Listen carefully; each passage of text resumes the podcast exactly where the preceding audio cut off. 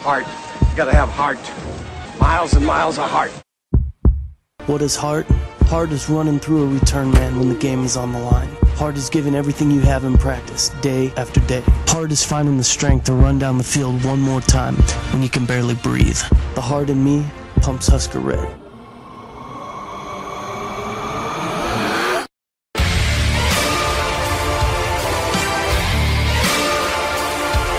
Hello and welcome to a brand new episode of the Five Heart Podcast, brought to you by CornNation.com and hosted on JitteryMonkey.com, part of the Jittery Monkey family of podcasts. I'm Greg Mahachko, and joining me for this very special National Signing Day February edition of the podcast is Hoss Reuter, of course, and our recruiting correspondent, if you will. You've heard him on the show before around the early signing period, and that was Rick Cohn. Rick and Hoss, welcome, gentlemen, to a Friday night spent in front of our computers because, I don't know, I don't have a good excuse for that one.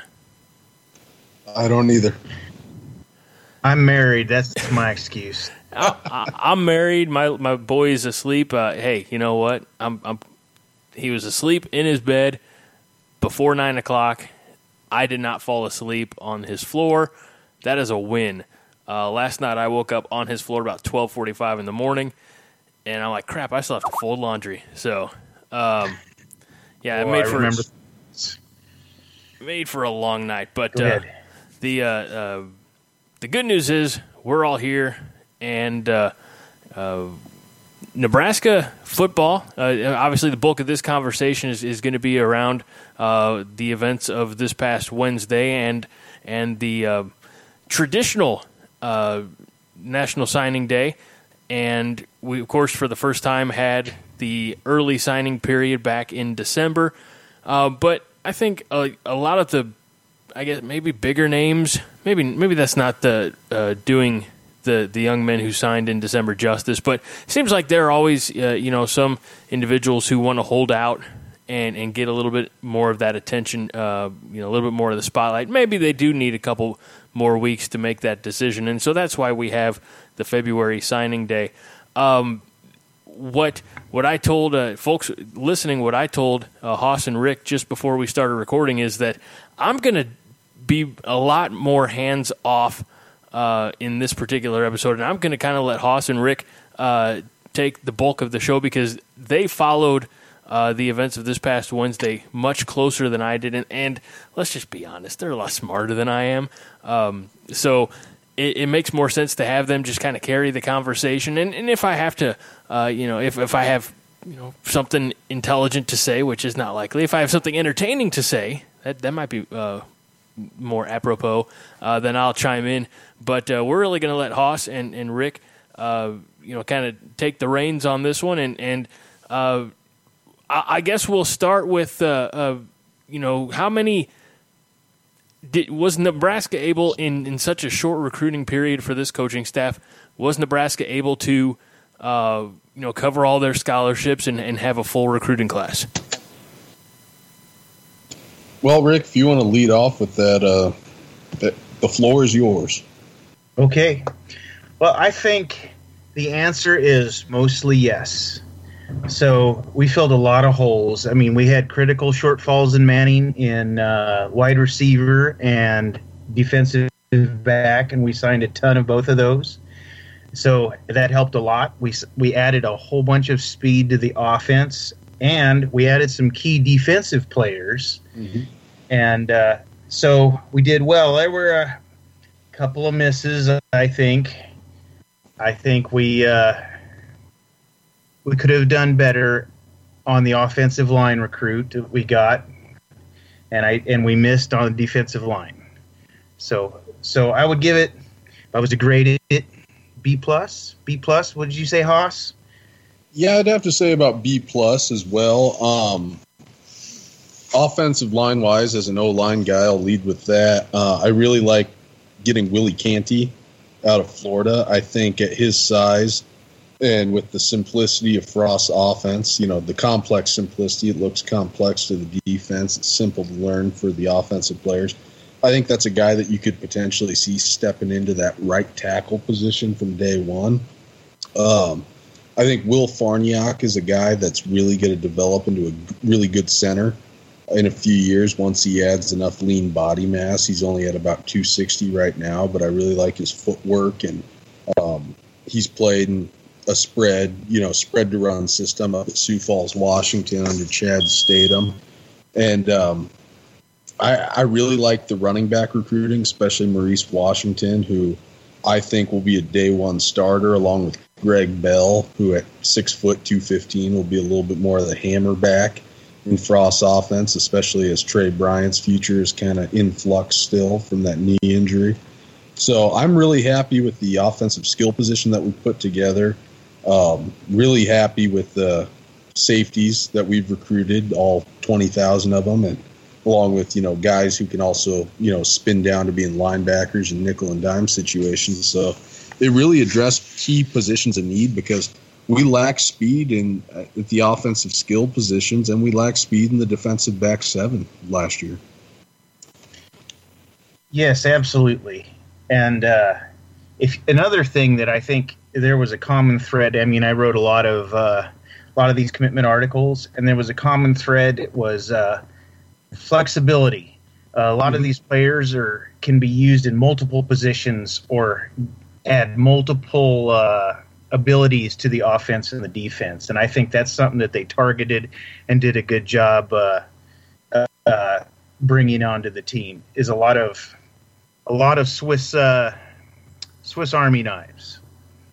Yeah, that's the best way to put it. And I kind of picked up on that late in the recruiting cycle the past few weeks, looking at the guys we were targeting and the guys that we had committed.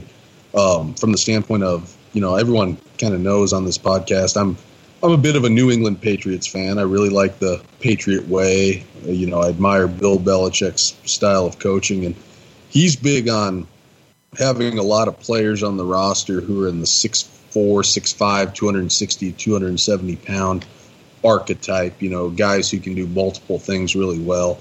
And you kind of see that, you know, on both sides of the ball with Frost's recruiting, that they're targeting guys who can play both running back and receiver, a la, you know, Maurice Washington and Miles Jones. And then a lot of guys in the defensive back seven, like Breon Dixon, the Ole Miss transfer, along with Cam Jones and Cam Taylor, guys who are going to be safeties, and Deontay Williams, of course.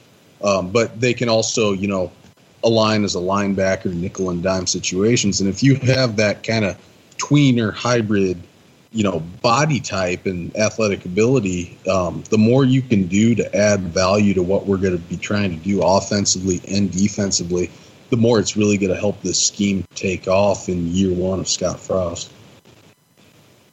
That's a great point. And another thing is where he's stepping into a situation where he doesn't know the abilities of every existing player that's already there on the team. He can, when he identifies strengths and weaknesses in the team, these flexible guys who can play nickel or corner or safety, we can put him where the weak points are, and he can shore up and revitalize this team the fastest. Exactly, and especially with how football in the modern era has turned into such a situational game. It's not so much about just lining up with your base offense or your base defense, whether that be 11 or 12 personnel on offense or, you know, just a standard 3-4 Okie under or over on defense. Instead, you're going to be doing different things to account for different offensive or defensive styles, and being able to plug in guys, you know, especially like outside linebacker, who are athletic enough to cover receivers, slot receivers and tight ends in space, but also, you know, big enough to take on blocks from pulling guards and offensive tackles in the box. That's going to take on such an importance, especially with what we see throughout the course of the Big Ten with all the different offensive styles. I mean, you got the you know, jam them in tight, run it right up your butt, you know, offenses of Iowa and Wisconsin. And then you got the spread to run, you know, weird hybrid shit, you know, excuse my language, that Minnesota likes to do. And then the more standard spread to run that Ohio State likes to do. And then you're going to see Purdue, and Jeff Brom is just going to game plan your ass right out of the stadium based off matchups.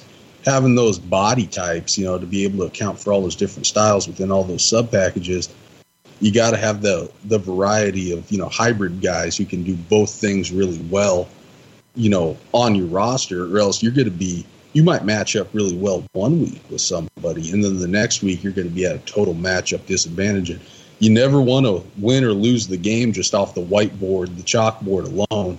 You want to win or lose the game based off of execution and what your guys do well. It's players, not plays. You know, it's kind of the antithesis because I'm such an X's and O's guy. But you want to have those guys who are going to match up really well on a week-to-week basis against everyone that you're going to play. Absolutely. Absolutely.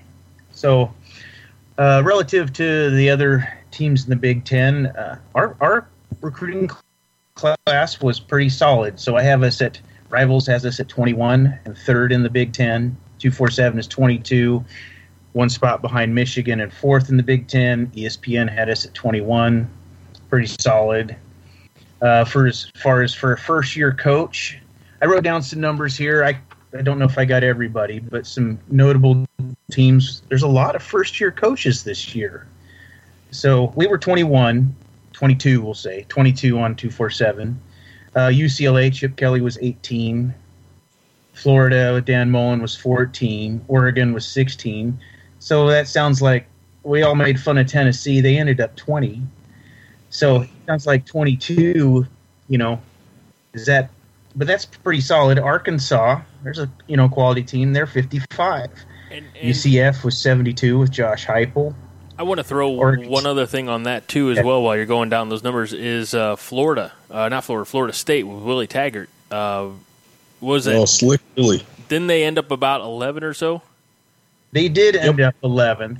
And that's the thing. There's an asterisk next to that 11. Right, yeah. Let's talk about that because, before he was dismissed or Jimbo Fisher, he had a top 10 recruiting class, and yet somehow, you know, they're claiming that Willie Taggart is, this recruiting genius, but he actually had finished with a class rated lower than Fisher's, and I don't know. It's you got to look at. I think pure, star quality or whatever. Yes, Florida State probably had a better recruiting class than Nebraska. But if you look at what Scott Frost and his staff was able to accomplish, spending December between two schools and coaching while recruiting and everything else, and from where Nebraska started, where they were ranked, at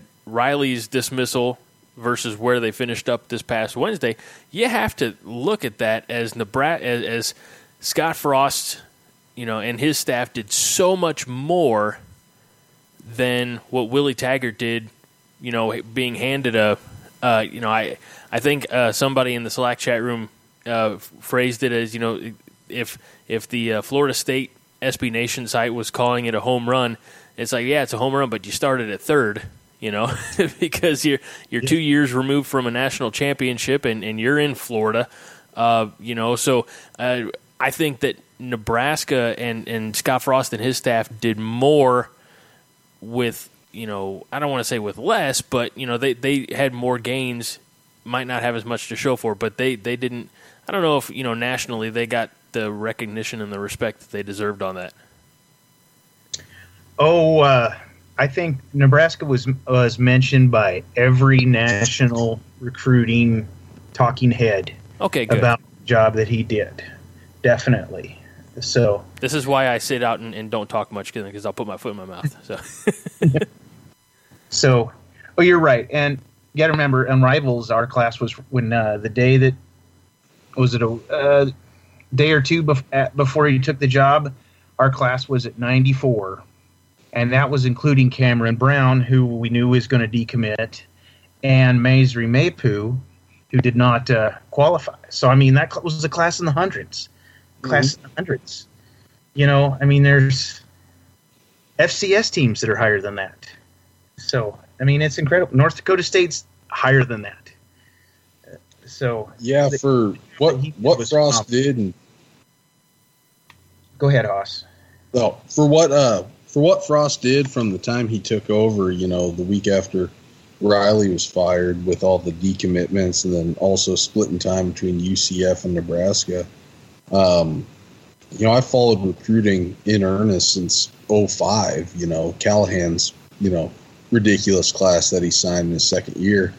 And that Frost recruiting job this year is one of the best that I've seen, just, you know, understanding, you know, the things that he is working against, the time constraints, and to be able to, you know, salvage that class from, you know, in the mid-90s all the way up to, you know, the high 20s, it's nothing short of amazing. And it's not just, you know, from a lot of guys who, you know, are ranked high on rivals. It's, you know, guys that when you watch film or watch or look at their offer sheets, they're really good football players and they fit the scheme, and, you know, they look to, you know, fit the culture as well. And I think anyone who would say that Frost didn't do a good job in, you know, signing this class is just out of their freaking minds here. Well, let me piggyback on that real quick, and I think I'm probably going to answer my own question, so I do my best to not phrase it as a question. But you almost have to say that when you're starting in the high 90s and you're finishing, you know, in the low 20s, I mean, you're talking almost an 80 rank, 80 position swing right there, and with all the hurdles that, you know, I don't want to say the distraction of UCF, because that was something that, you know, Scott and the staff committed to. And well, it took away from their efforts. Yeah, I would say it's a distraction. Okay, well, you know, fair enough. Then I didn't want to, I guess, maybe give it a negative connotation. But that has to be the most impressive and perhaps the biggest swing in ranking, if not, you know, in the history of college football, or at least since rankings, you know, and recruiting started to be, you know, followed this closely, but at least in recent memory, that one guy and his staff took a team that was near triple digits in rank and got them almost to the top 20. It's almost unheard of, and it, part of it has to do with the fact that, yeah, he's coming off an undefeated season, a national championship season, if you will, and he, you know, received all these Coach of the Year accolades, but there's also just been that buzz ever since early November of, you know, the home state kid, the homegrown kid coming back and, you know, bringing that culture back to Nebraska. And there are a lot of guys who saw what he did at UCF and probably thought, well, if he can take them from 0-12 to 13-0 in the span of 24 months, what can he do with a Power 5 program? And they want to get on board on that. And I don't blame them. I just think that you know, it's a tremendous thing. It like I said, that type of swing from, you know, 97, 98, maybe even triple digits to 21, 22, let's say, is perhaps unprecedented. Yes, I don't have data in front of me for that, but clearly I've never heard of anything like it. But Hoss has probably followed the past years closer than I have. You know who would know? Yeah, I mean, who? Paul Dalen would know. You know, that's who. Get Paul on the horn. All right.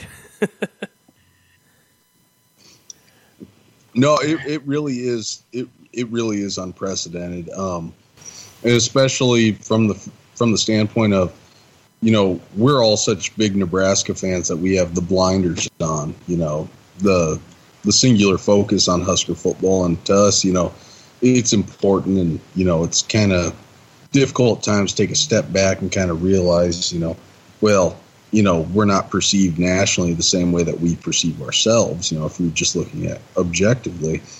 But for Frost and his staff to get the Nebraska position, coach the UCF bowl game, parlay the excitement at UCF, a totally different program, you know, at this point, and contemporarily a better program than we are right now, into recruiting success for Nebraska, it is just, you know, back to being unprecedented. And one of my biggest reservations when Frost took over was, you know, he's a great in-game, you know, tactician. And, you know, what he did at UCF speaks for itself, but I was a little concerned that he was going to fall into the trappings of the I don't want to say fairy tale, but kind of the illusion of Camelot of the Nebraska way. And I was a little concerned about that, but almost immediately out of the gate, those concerns were put to rest with, you know, going after guys like Adrian Martinez and hitting the JUCO ranks hard and, you know, really recruiting, you know, athletes that fit the scheme, you know, are explosive, you know, the kind of athletes that you need to be relevant on a national basis. And then it culminates in, you know, with plucking guys out of the capital of the SEC and Caleb Tanner, you know, and it's just, you know, on signing day, as I was scrolling through Twitter, you know, after I got out of class and I was seeing, you know, I expected that Tanner was probably going to sign with us, but to see that happen and then to get the, you know, surprise of Willie Canty and Andre Hunt on signing day, it was like, holy shit, you know,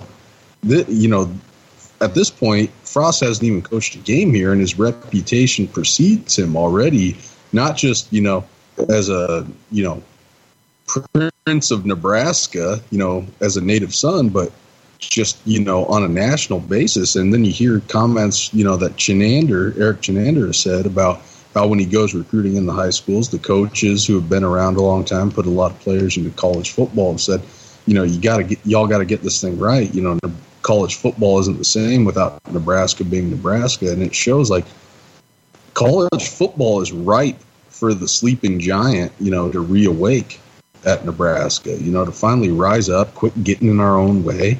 And our name still has that clout that makes guys like Caleb Tanner down in Atlanta, Georgia, the capital of the SEC, say, hey, you know what? I think I'm going to go to Nebraska. And that is, you know, as someone who, you know, firmly believes that you don't win games based off of plays, you win games based off of players, that's awesome to see, because for too long we heard things about, you know, Callahan signed a lot of great players. Oh, well, you know, they're overrated. Recruiting doesn't matter. You know, going back before Callahan, Solich, you know, was probably the most worthless recruiter anyone's ever seen. And, you know, just didn't recruit, you know, didn't leverage the Nebraska name very well. And then Pelini, who just his aversion to recruiting just totally, you know, culminated in Nebraska being so talent deficient in 14 and 15 and 16, you know. And then Riley could get guys interested in Nebraska but couldn't close it out. And then you get Frost, who can get guys interested and can close it out. And we're, you know, with the first step is, you know, has been taken. Sorry, that's a little bit of an esoteric ramble. No, but you made some great points. And something else that he did, you know, we pulled, like 8 players out of Florida? We also pulled 2 players out of Georgia. And I think making inroads into Georgia and Florida that we have not – I mean, we've always recruited Florida, but not to the extent we did this year. Georgia is huge to me to pull 2 players out of Georgia. I mean, I looked up these numbers. How many times has everybody said, oh, we got to get players out of Missouri. We got to get these guys out of Missouri. We got to get them. How many times have we heard that all year? Mm-hmm. It's that Missouri. Those people last year leading that charge, I agree. So, well, just some numbers here. How many blue chips do you think came out of Missouri this year? There were here's the thing that I know, being in the St. Louis radio market that they were talking about on the, you know, Thursday of this week after signing day, because they were talking obviously more focus on Missouri, but they said that there were 10 quality D1 talents, and they were saying that the Tigers got 1, and because they're talking about, you know, their coach Barry Odom saying you got to do better than that, yada yada yada, in your home state. But they also said that, you know, in Illinois. Lovie Smith didn't get one single kid from Illinois, like Chicago area or nothing like that. So, but hit that Texas and Florida stuff as best he could. But yeah, is 10 about the number you were thinking or had in mind there, Rick? So, well, I looked it up on 247, and they have 6 blue chips, okay. 6 4-stars, no 5-stars, 31 players that are 3-star or above. Now, not all those are necessarily Division I talent, like you said. But Georgia had 32 blue chips and 192 3-star or above players. Georgia is, you know, that is a much higher target rich, much more target rich environment than Missouri. And we went over in Missouri and put a lot of work in there and still didn't get anybody. I mean, just to put that into perspective, California, right, the recruiting mecca, California, only had 45 blue chips, 32 in Georgia, and normally they all go to Georgia. So a few of them go to Alabama and whatnot. But to make inroads and open that up for us, that's a big deal. That's going to pay dividends down the road. Do you think that that's just a hangover effect from Frost being in, you know, coaching in Florida for a couple of years and being so close to that region? Or do you think that this is, I don't want to say, you know, like laying the foundation of a pipeline or anything like that, but do you think that this is the beginning of a sustained relationship like what we saw, you know, for, you know, a couple of years with that Calabrasca movement? Do you think that going in and plucking talent out of SEC country is something that can be sustained? I do, because there are people on the coaching staff that have the networking and have those connections in Georgia that we can keep open and use in the future, especially if Caleb Tanner and Katerian Legrone succeed. That's the next step, right? They have to succeed, but I mean, both of those players have the potential to do so. I mean, the likelihood is good. They succeed here, and that's just going to open tons of doors for all those SEC footprint players to come up here. Well, let's not, bury the lead. Let's talk a little bit about Caleb Tanner. Apex predator. He's not Randy Orton. Right, baller. He's not Randy Orton. Get out of here with that. That is, aside from Maurice Washington, I am most excited about Caleb Tanner. Like, you know what? I bet he's got a wallet with a phrase from Pulp Fiction stitched on it. I love pass rushers. Let's talk about his announcing his decision Wednesday. It caught attention, I guess would be the most appropriate way to phrase it. He had, I think, 5 hats on the table in front of him. Of course, Nebraska's was in the mix, and was Ole Miss, and maybe, you know, a couple other SEC schools, something like that. Tried on a few of them, ended up throwing all of those hats onto the floor, and from underneath the table had another nicer Nebraska hat, in my opinion, and put that one on and announced his. I want to. Maybe I'm. And I say this without any offense to you, Rick, but I'm not the oldest one in the group, but I feel like I'm going to go very old man, almost get off my lawn. I was going to say, you got to tell us to get off your lawn. I've done it before. I'll do it again. But nice. Do we need that much display? And I know these are 17, 18, you know, in some cases maybe 19-year-old kids. I don't know how, you know. I remember in Varsity Blues they were going to, hold their youngest one back so he's a little bit bigger for freshman football, yada, yada, yada. So I don't know how. 23 district titles, count them. But what is so wrong with just coming out? You don't even need hats per se, and just say, hey, you know, thank you all for coming out. You know, you can have your prepared speech. I want to thank God, thank my parents, thank, you know, my coaches and everybody who's helped get me. And then just make the announcement. It is, and I say this because I thoroughly dislike like Hollywood award ceremonies. I don't care about the Oscars, Emmys, Grammys, anything like that. But it's almost like that. There's such pageantry now and such pomp and circumstance. And I get it. These are young men making big life-changing decisions. So part of me understands it, but at the same time, are they just doing it for the attention? Because we live in a social media, you know, hype crazy world. Somebody talk me off the ledge, because I'm trying to figure it out. I don't say it begrudgingly. If I was good at sports, you know, and had offers from several, you know, Power 5 schools. I might do the same thing. I don't know. But you know, it's funny you mentioned that, because on Wednesday, on signing day, I was actually thinking about that after I saw how Caleb Tanner announced his commitment. And I thought, you know, if maybe this is just, you know, the hindsight that you're blessed with in your late 20s, you know, looking back on being 18, or maybe it's just, you know, the way I was raised. I don't know. But if I was 18 years old and I was signing a letter of intent to go play Division I college football, I don't think I would even have a signing day ceremony. I think I'd probably wake up, go lift weights, sign the letter of intent in my coach's office, fax it through, have some donuts and orange juice afterwards, and go to class. But because it's such a, you know, it's a big moment. Oh, sure. For them.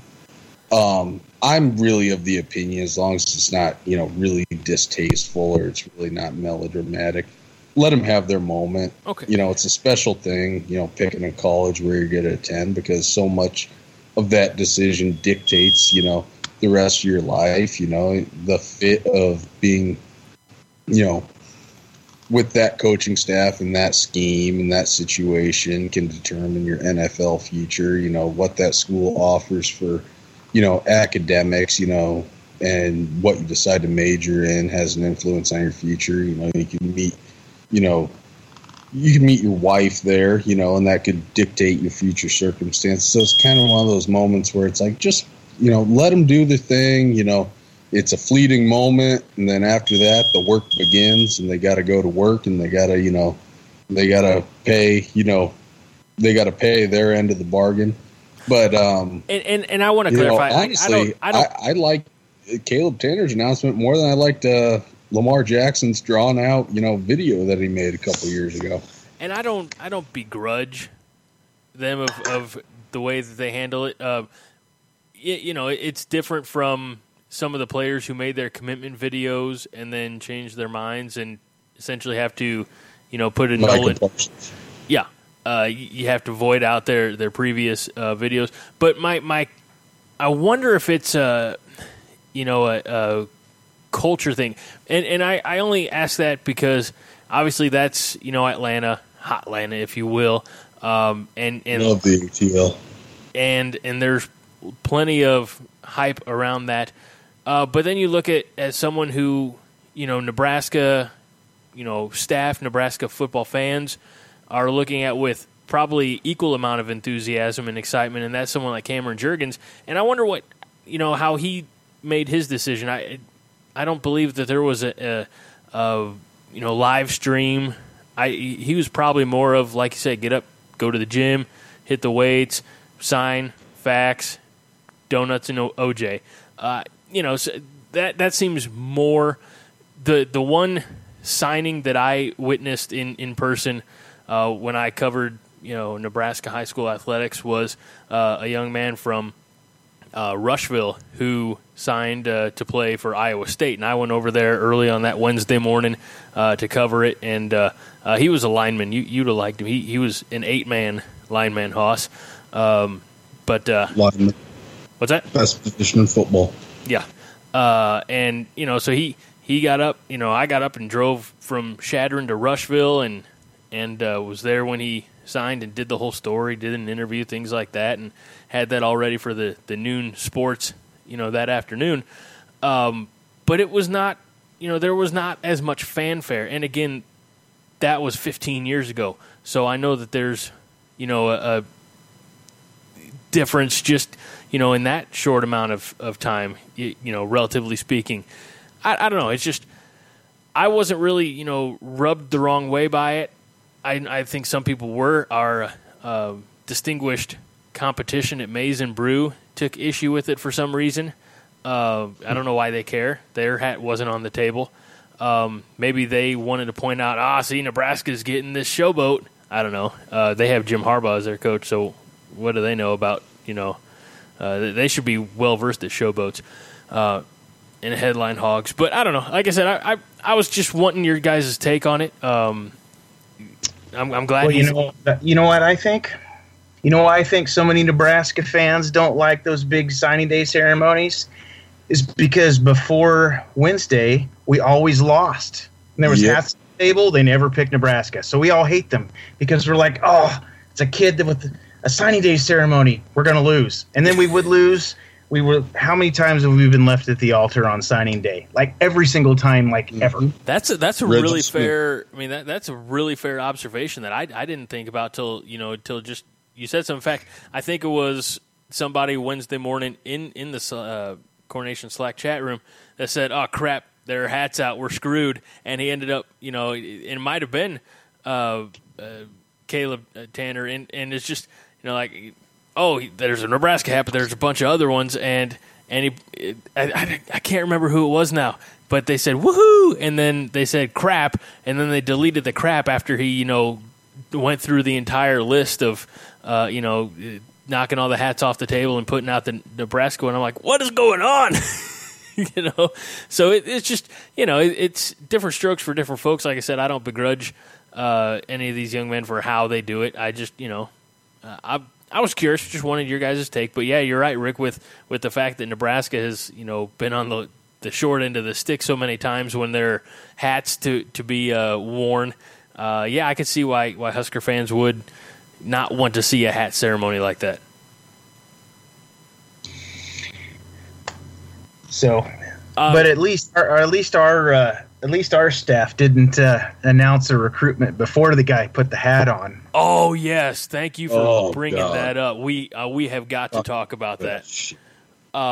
We were waiting for it and watching it because we didn't know. We didn't know where Baptiste would end up until they show, ESPN, I think it was, or was a Big Ten network, was talking with Urban Meyer, and he says, oh, yeah, and you're going to have to forgive me because I just know initials JJB, but I know the Baptiste part is, B is for Baptiste. He said, yeah, he sent his fax in a little bit ago, and that had to ruin, that killed the kid's opportunity to make his announcement his way. But Urban's going to be Urban, I guess he's going to, I don't know. Let's talk a little bit about that because that's not something I think you'd see from Frost. I don't think Frost is out to pull the rug out from under any of these kids.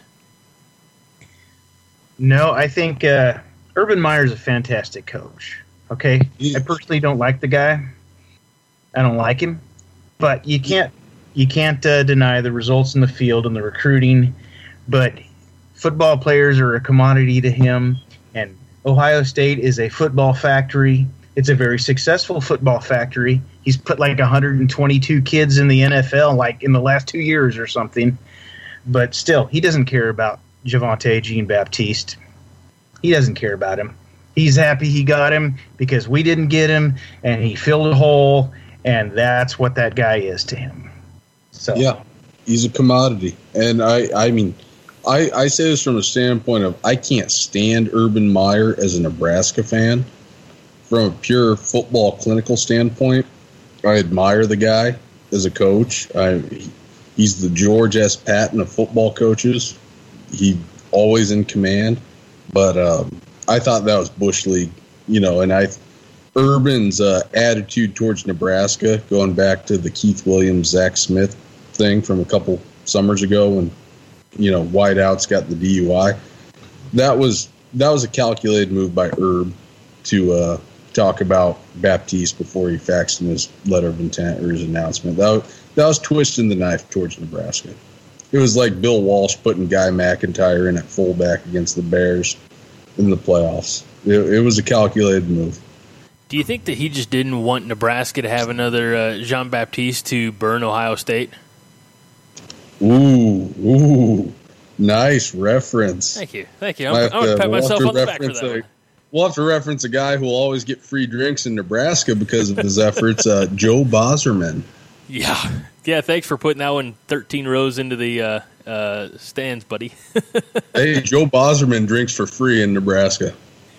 It's too bad you don't have like graphics that go on your podcast because the Joe Boserman passing chart is an all-time favorite of mine. When we he got put happen. In the game in 11 when Braxton Miller got hurt, I remember turning to my brother and one of my friends who was watching the game with me, and I looked at them and I go, they're going to put the slow white guy in now. And I only knew that because I bought NCAA football that summer. And that was before Braxton Miller became the starter, and I was playing it, and it was July, August of 2011. And I beat Ohio State really badly in dynasty mode because they had a white quarterback, number 11, who was slower than shit and couldn't throw the ball. And so, yeah, Joe Boserman is the slow white guy who, you know, Levante David probably owes him dinner still for what he did to him. And you know what, Rick, I can put that picture in the post. So, yeah, we can absolutely have the Joe Boserman throwing chart in on the article. Always appropriate, always a favorite. Let's talk, since we mentioned Jean-Baptiste, what is it, first name? Javonte. That's what I was going to say. I didn't want to be wrong. Javonte Jean-Baptiste. I did throw it out on social media, on Facebook and Twitter on Wednesday evening, asking for if there were any questions that any of the listeners or fans had regarding National Signing Day. And a shout-out to Casey Johnson, who asked this question that evening. Other than JJB, who was our big miss of the class under Frost? You guys might have different opinions, so I'll let you each, field that question. You first, Hoss. At first blush, I'm inclined to say that it'd be Baptiste, just because you can never have too many pass rushers on the roster. But in looking at it, kind of more, big picture, I would probably have to say Bryson Williams. Just from the standpoint that DTs are such a precious commodity, probably even more precious than pass rushers. And it's like the Bill Parcells big person theory. There's only so many people on this earth who are big enough, strong enough, and fast enough to play defensive line. And in return, they deserve to be compensated for that uncommon commodity that they possess. So anytime you have a homegrown DT like Bryson Williams in your home state, you got to close on him. And through no failing of Scott Frost and this staff, we couldn't get it done because, Bryson Williams committed to Wisconsin. We said no originally because Diaco was so obsessed with, bigger nose guards and, longer, 4-eye, 5-technique defensive ends in his 3-4. But Bryson Williams is a man of his word. He followed through on that commitment. I don't like it, but I can respect it. But I would probably say that's our biggest miss. You took my answer, Hoss. That's exactly what I was going to say. We have a hole in our recruiting class for nose tackle, yep. Right? Or defensive tackle. He's a defensive tackle, and he's an in-state prospect who we need to control those, and we have to play against him in a couple years. Mm-hmm. Wish him the best of luck. I just hope we kick his ass every year. No offense, Bryson. I'm just talking collectively about Wisconsin. There you go. I hope he gets a great education and he loves his time there and never goes on to be a wonderful human being. And I hope he just has a bad day every time we play him. Yep. Every sixth Saturday in October. Wow. Every second Saturday in October. There you go. But that does, raise another point because something we've talked a lot about the recruits and about the signings and the scholarship, but we haven't talked a whole lot about the walk-ons. And I know that the walk-on class is pretty well stacked as well, but it has to be a priority for this staff to keep those in-state kids in-state. And since... if they want to go out and play at Shadron State, more power to them. They can't play at Wayne State. They can't play at UNK because you can't spell drunk without UNK. And we all know, that Creighton's football team's still a few years away, contrary to reports on CornNation.com that are still one of our more popular posts of all time. You got to keep these the in-state talent in-state, and. That's got to be a focus. I don't think anybody will, I don't think anybody has understood that as much since Frank Solich as Scott Frost will do. I think that he's going to, go from Omaha to Sydney and try to keep the best players in the state playing at the University of Nebraska. I don't know. It's got to be a focus. The last few regimes, I hate using that word, but I don't know. I don't want to say administrations. The last few, you sound like failed dictatorships, right? But they have dropped the ball on the in-state stuff, and it needs to change. I mean, because as you mentioned, the Lincoln kid. Lincoln, they didn't even have to drive to Grand Island or Hastings or North Platte to see this kid. It was in town. You can throw a rock from South Stadium. Right. And now he's going to say, the shadow of the stadium probably fell over his house in the evenings. And so he's going to Madison. You had, a very capable tight end at Noah Fant, who's at Iowa. Let's not. I'm not ready to talk about that yet. Sorry, but those are not isolated incidents. It's become a trend where you're losing quality athletes to the North Dakota states and the South Dakotas, and they're probably even going south to Kansas for some reason because they like barren wastelands. I don't know. Lawrence is nice. Yeah, I drove through Kansas. Got a Runza. I drove Manhattan's Kansas once. Nice. Ooh, yeah, that's going to be no good for me, dog. You know what I liked best about it? Here's what I liked best about driving through Kansas. I was 15. I was on my permit. It was straight. It was flat, and I had no worries. First time I went through Kansas was on the way to the Alamo Bowl in 2005 against Michigan and San Antonio. That was my family Christmas present that year, and ain't a lot between Emporia and Wichita. No. But, I mean... See your dog running away for 5 days. Couple oil wells. Mm-hmm. A bit of red dirt. Yeah. But the Wichita is just a Paris of the plains. The point remains the same, is that I think that Frost is going to take more seriously the in-state talent than, the past... the previous three coaches from Riley, Pelini, who said you can't, famously said you can't recruit to Nebraska. Well, you got kids in Nebraska. Callahan let some, D1 talent go. It's I don't know. I think Frost is going to actively try to keep these kids in state. Might not hit every one of them, but I think he's going to, because I think he understands it more than the other guys did. Well, yeah, I mean, you're always going to lose your junior. There's always going to be a Junior Bryant or a Larry Stations, that gets away. But you don't want that to be an every year occurrence. And you mentioned North Dakota State earlier, and even though they're FCS, my God, how nice would it have been to have Easton Stick on the roster? The past few years, it said Tommy Armstrong and Tanner Lee. Even though I'm a big Tanner Lee guy, Easton Stick is a great football player, and he would fit in a Frost scheme.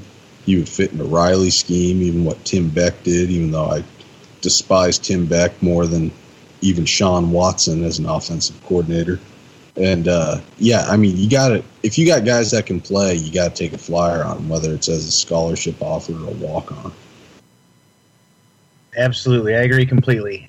And we took 21 walk-ons this year. I don't think – we'll probably take about that many next year as Scott ramps up to the 150-man roster that he wants. But I don't – after that, I think it'll be like 10 to 15 walk-ons will be just to sustain. That's where it'll sit. But that's more walk-ons than were ever taken before by a large margin.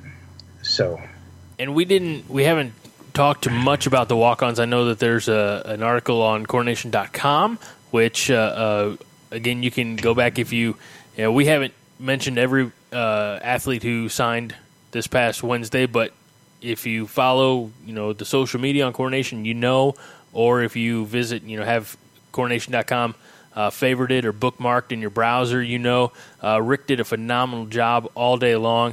I've got to ask the question, Rick. Were you aware of the term pre-writes before, you know, the signing days that you've now covered? Well, before early signing day, I was not aware of the word pre-write. And the day that I said, all right, you're going to be the guy, I signed up, and I was already 3 days behind because I didn't have the pre-writes done. I just want to say, and I know Hoss will back me up on this, BT would be proud, man, because he was pre-write mad. I mean, he had pre-writes ready to go for, you know, sometimes it wouldn't even be a guy who was on the radar. He'd heard a rumor sometime. He's like, you know what, I'm just going to have this ready to go, whether or not it came true. But, man. You never slept. Yeah. And that's why, you know, in years past, you know, National Signing Day, of course, on Wednesday, we would never record on Wednesday night because he's like, I need sleep. So we would always record Thursday night or Friday night like the three of us happen to be. Hoss, is your damn house burning down? What the hell, man? No, are you cooking poorly? Are you over-toasting your toast? What's going on there? No, it's just every time it gets, you know, below 10 degrees, this happens. All right. We're concerned about you, buddy. That's all. All quiet on the Western front. Okay, well, that makes me feel better because I've gotten up and checked all my smoke detectors like twice during the course of this podcast already. Yeah, I mean, it's brutal. It's brutal. You know, I've switched out batteries. I don't know what's going on. Maybe the house is haunted. Who knows? You know, but I'm a pretty heavy sleeper, so even if the house was burning down, I don't think I'd probably wake up. Let's before we get out of here, you said there's a walk-on class of about 15.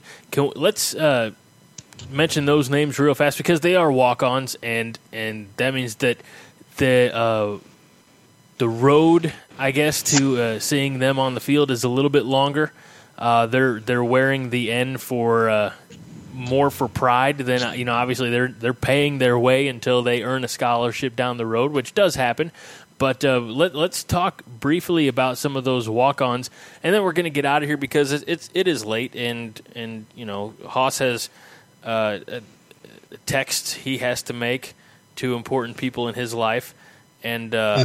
And Rick and I... I knew that would probably come up.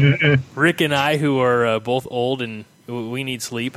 So let's talk. I was guessing on that, Hoss. Do you indeed have texts that you need to make, right? I mean, it's 10:38, but you know, conversation never sleeps. Conversation never sleeps, man. So. Walk-on, so let's these are the young men who, again, paying their way, at least for the immediate future, but are so excited to be part of Husker football that's, you know, a financial sacrifice they're willing to make at the time. So let's talk about these walk-ons. Okay, so there's 21 walk-ons, big walk-on class. And I'm not going to talk about every single one of them, but I'll highlight some. So we got two offensive linemen. We mentioned that we wish we had gotten a few more offensive linemen. We got Colin Shefke and AJ Forbes, which are two solid people that can be developed. Another thing, we got two long snappers. I was never on board with wasting a scholarship in a long snapper. That's just a wasted scholarship. Not that long snappers aren't important, but that's just one less defensive tackle you can recruit. Long snappers, they have the longest careers because, and this is. I don't say this to disrespect any fine long snappers that are listening, but they don't do anything. Well, they can't be hit. I mean, you can be like a 142-pound long snapper. Be a good long snapper. My dad's going to go out next year to be a long snapper for the Indianapolis Colts, and he's going to be 60-something. I should know that. So I don't know. I don't know why I said the Colts. They're probably not the closest. Bears or Titans are probably closer now. But yeah, he's, you know, he could do it. I could be a long snapper. I'm not half the athlete my dad was. So moving on. Sorry. Go ahead, and then probably the highlight would be Moses Bryant, right? He's a three-star running back. He has some academic issues. That's why he is elected to walk on. It gives him time to get his make sure he qualifies, and then we'll see in the fall. Linebacker Anthony Banderas is notable, younger brother of Josh Banderas. We got a quarterback recruit, Matt Masker from Kearney Catholic. He broke every Scott Frost quarterback record in the state. So, I mean, that's saying something. That's saying something to me. Let's see. We got Lane McCallum coming back from the Air Force Academy. So, you know, he's a disciplined athlete. There's a bunch of other guys on here from state championship teams. And walk-ons are important. Quality walk-ons are important. These are the guys that train your starters. So if these guys never see the field, these are the guys on the scout team. They train your starters. The quality of your walk-ons is directly proportional to the quality of your starters' gameplay. I strongly believe that. So, I mean, I played football in high school. I definitely did not play for Nebraska in college, right? I was small and slow, but you could see it. The harder you worked, the better the starters got. And it's an important job. It's an important job, and these guys, there's a lot of talent here. There's people that can play. I think there's a lot of people that we may see on Saturday here. So, and that's an important thing to remember because, and I'm going to bring them up that, you know, they're our friends over at the Big Red Cobcast, and they've talked to former Huskers who started out on the scout team and are going up against, you know, the first team offense or defense, particularly on the line. I think they've talked to one of the Kelsey brothers, and they talked to Aaron Taylor. Good stuff over there. I know they're not on CornNation anymore, which is why we are the #1 podcast on CornNation.com. But good stuff over there. If you still subscribe, I highly recommend it. I still listen to their stuff every week. But, you know, that's exactly what they're talking about. The reason that those teams in the 90s were so good was because, like you said, Rick, the scout teams and the #2s who were battling and pushing them to be the best that they could be were that good. And it's you had to fight and claw and scrape to keep your spot because there was somebody, you know, almost as good as you. I mean, just a fraction, you know, maybe a half a step slower or something like that, who was ready. If they were improving and you were not, you were going to sit on the bench. So that's why you had so much competition from within, and that's why, you know, the team won, you know, 3 national championships in 4 years. It's something important. Like I said, it's really its importance can't be measured until we see the results from the ones on the field.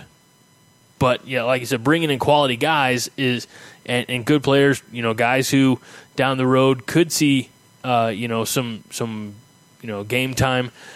But even if they don't, they have to always be the best that they can be. They can't just become complacent with, well, I'm scout team, so you know, I'm going to go through the motions, because that doesn't help the team get any better. So as long as they're pushing themselves to be the best that they can be, you know, I've referenced it before, and I'll say it again. It is my favorite movie. It's Rudy. And, you know, when Rudy finally makes the team as a walk-on, and he's out there getting punished every day in practice, and the big guys are like, man, why you do that to yourself? He's like, well, if I don't, you know, then I can't get you ready for this week's game, you know, things like that. That's the mentality that some of these guys have to have. So, you know, bring in quality players, quality kids on the walk-on program is only going to bolster the overall team. So that I'm off my soapbox. Damn it. I'm going to burn this place down. I love you, Hoss. There's a Nickelback song just for you, Hoss. It's called Burn It to the Ground Tonight. Oh, I was thinking Michael Scott from The Office should have burnt this place down when I had the chance. Yeah. I don't know. I don't know why I went to Nickelback. I guess that says more about me than it does you. So Are we talking about the big nickelbacks in football, the one who can stop the run and defend the pass? Are we talking about the nickel who only defends the pass? Are we talking about the band? You know, you got to specify these things. We're talking about the band in this case, and I'm ashamed. That's how I know. There are a few songs I don't mind. I'll admit it. I'll say this, I mean, I'm also the guy who likes a little bit of Dan Fogelberg in my life, you know. Same Old Lang Syne, you know. I like songs Dan like that. Fogelberg, and I'm not too proud to admit it. Leader of the band. Yeah. Morning Sky. I don't know what that has to do with Nickelback.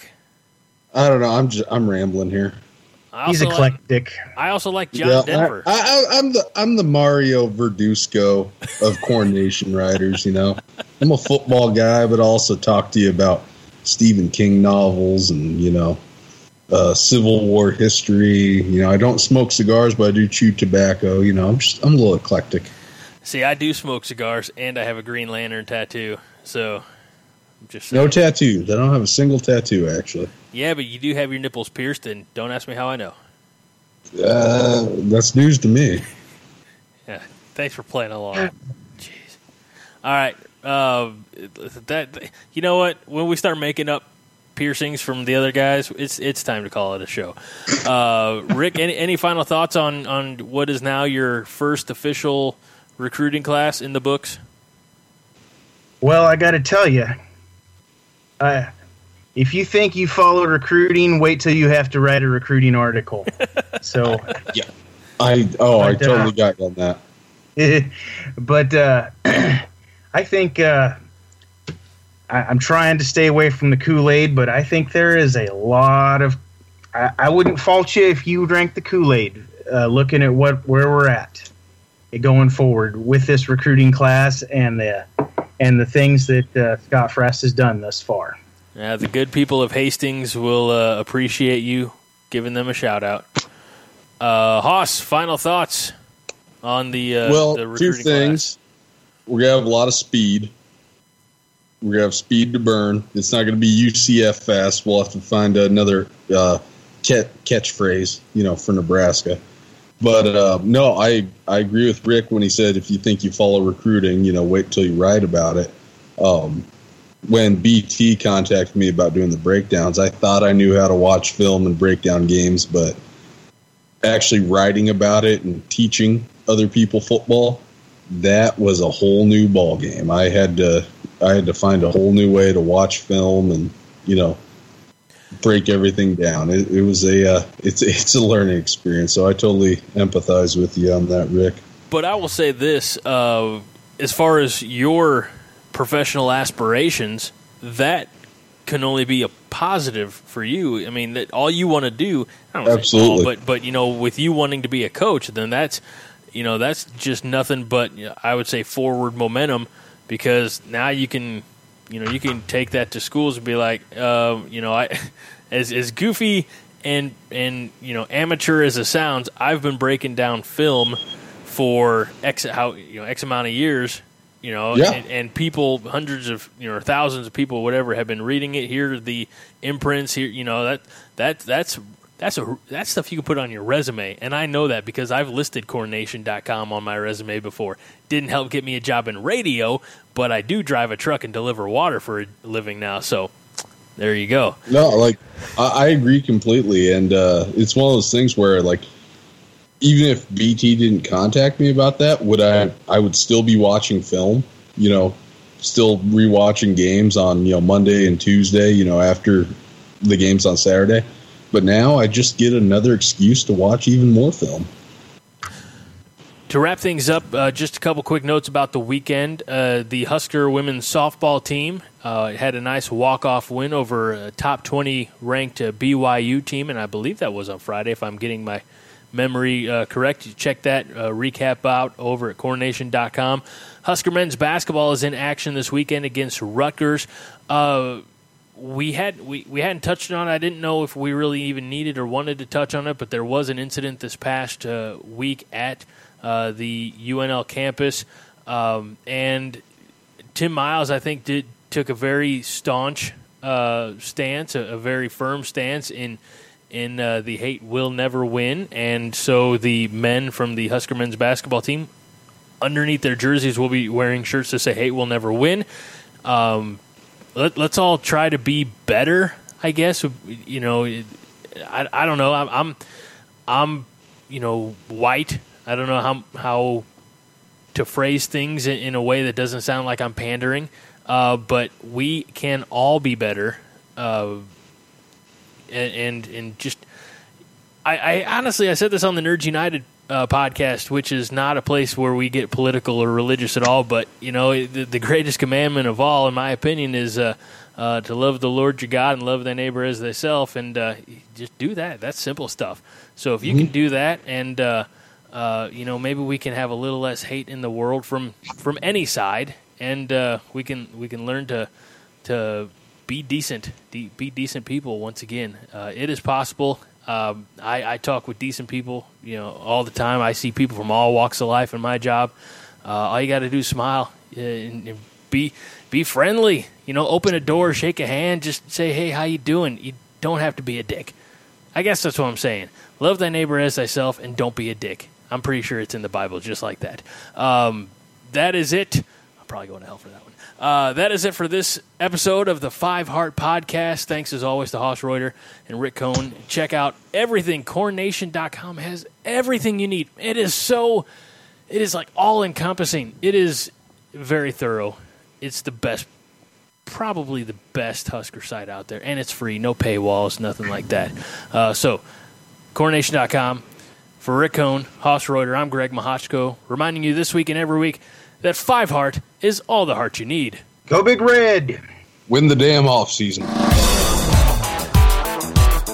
This is a production of the Jittery Monkey Podcast Network. For more jittery shenanigans, go to JitteryMonkey.com.